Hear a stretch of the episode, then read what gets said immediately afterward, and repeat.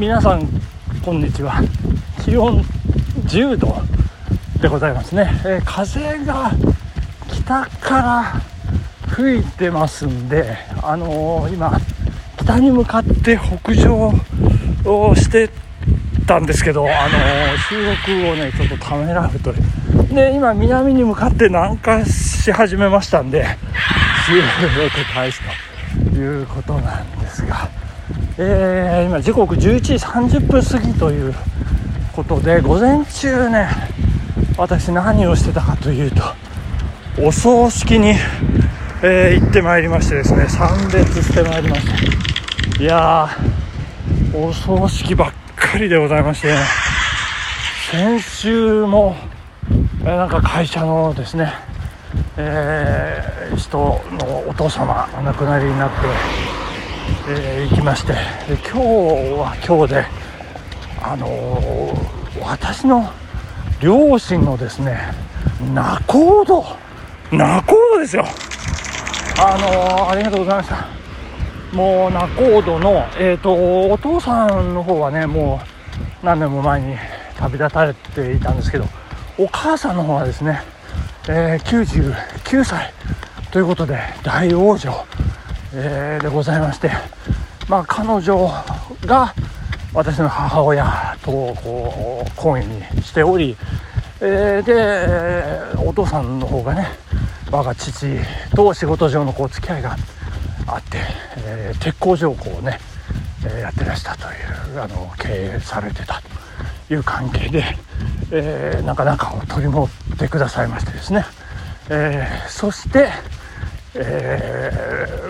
あんなことしてこんなことしてね、えー、私が世に出たと。いうことなんでございますけれども。いやですからね本当にこれは、えー、外してはいけない、えー、お葬式と。いうことで、まあ、母親が本当はね行くのが、え、筋というか一番いいんでしょうけれどもちょっと私あれだからあれだからっていうのもなんなんですけどあの、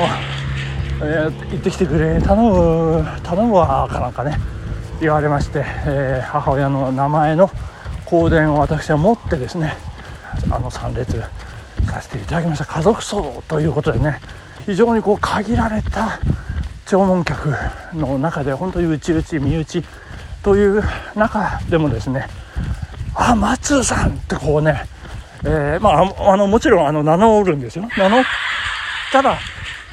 あ松さんですか息子さんですかご長男さんですかという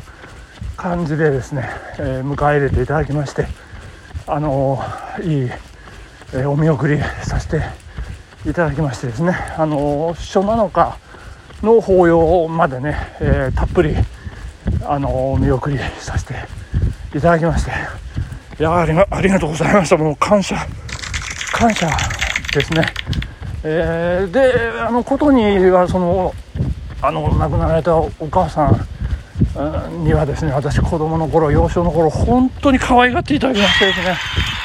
いやもうねもうこの良きにつけ悪しきにつけこの私のパーソナリティが形作られたのはその彼女のおかげというかですね。いつも両親がこうまあなんでしょうね年末なのか年始なのかこうなんかねこう挨拶に行く時にこう連れてってもらうとですねあよく来たよく来た大きくなったね大きくなったねってねこうねあのやたらベタベタに褒めてくれるんですよね。この私のねこの性格というかこのまあいい意味で言うとこう自信過剰というかね。でこう悪く言うとね勘違いしてる部分があるというえー、よく妻に、えー、指摘され、えー、強制されるんですけどね。あなたそれ違うわよみたいなね、えー、まあまあそんなこの、えー、パーソナリティ形作っていただいたお母さんにね、え、あのしっかり、えお礼をね、え述べさせていただきまして、えいや本当に良かった良かったということでございまして、えで今そんなね昔の思い出をまあ本当はね母親とこう喋りながらどんなあの人が弔問に来てたとかどんな様子のあの人が並んでたとかっていうのをね伝えなきゃいけないんですけどすいませんね午後ねなんか雨予報なんでごめんねとか言って走りに来てしまいましたね私ね。であの午後はですねあの都道府県対抗の皇后杯の女子駅伝があるもんですからね。これを見なきゃいけないということで、えーお昼ランチタイム前に、えー出発させていただいたというようなねそんな流れになっているところでございます。そしてですねあの今朝ですねまあそんなことであの外してはいけないお葬式、えー葬儀をねあの控えているということでなんか私異常に緊張して早く目が覚めてしまいましてです。ねまあ3時4時3時半ぐらいですかね。目が覚めてしまいまして。いやそしたらですねなんとまた大きな訃報が飛び込んでまいりまして。イエローマジックオーケストラ高橋幸宏さん、えーお亡くなりになっていたというねニュースが、えーネット配信、えー今朝の2時の配信だったでしょうかね、えーそんなことで。いやーもうびっくりですね。あの懇意にさせていただいているあのイラストレーターの早川さんって方が、まあ、リツイートっていうのがこう投稿でね、えまあ、信じられないっていうような、えことを挙げてらっしゃったんでえそれを見て私も信じられない。というね。おはようございます。どうしたんですか？ちょっと買い物に。これこう測っていただけますか？これ時速10キロなんじゃないですか？これ。10キロ超えてますね。あ超えてますか？超えてます。ありがとうございます。これ女子駅伝間に合いますお気をつけて。ありがとうございます。いやいやいやいや。どうしたんでしょうね。いやいやいやなんでしょうね。後ろから来た白い車に今話しかけられましたですね。いやーなんか運転してたのはなんか悪い人のようなね感じ。悪かったですね。で隣のなんかあの可愛らしいというかあの美しいというか女性がね爆笑してましてなんで爆笑するんですかね。ちょっとわかりませんけれども。まああのあのねちょっとえー、対応されて。ちょっとまだ動転してますけどね。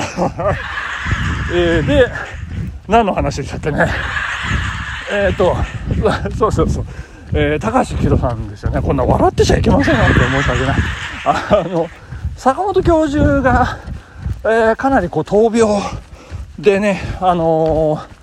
長いことこう戦ってらっしゃるというのはね、えー存じ上げてはいたんですけど、えーそしてあの軽井沢でね療養をしてたっていうね幸宏さんがあちょっとねあの痩せちゃってるのをあのねでもねインスタで一回ちらっと見た覚えがあるんですけどね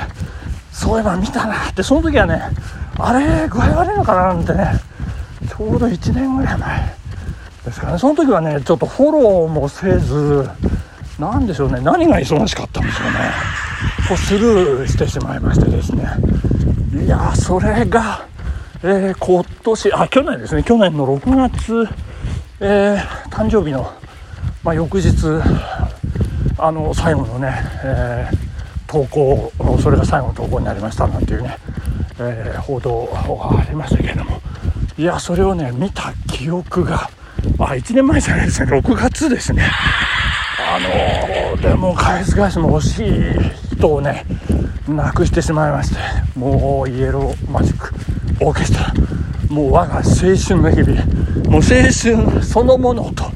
あ言っても過言ではない、えー、方々ですよね。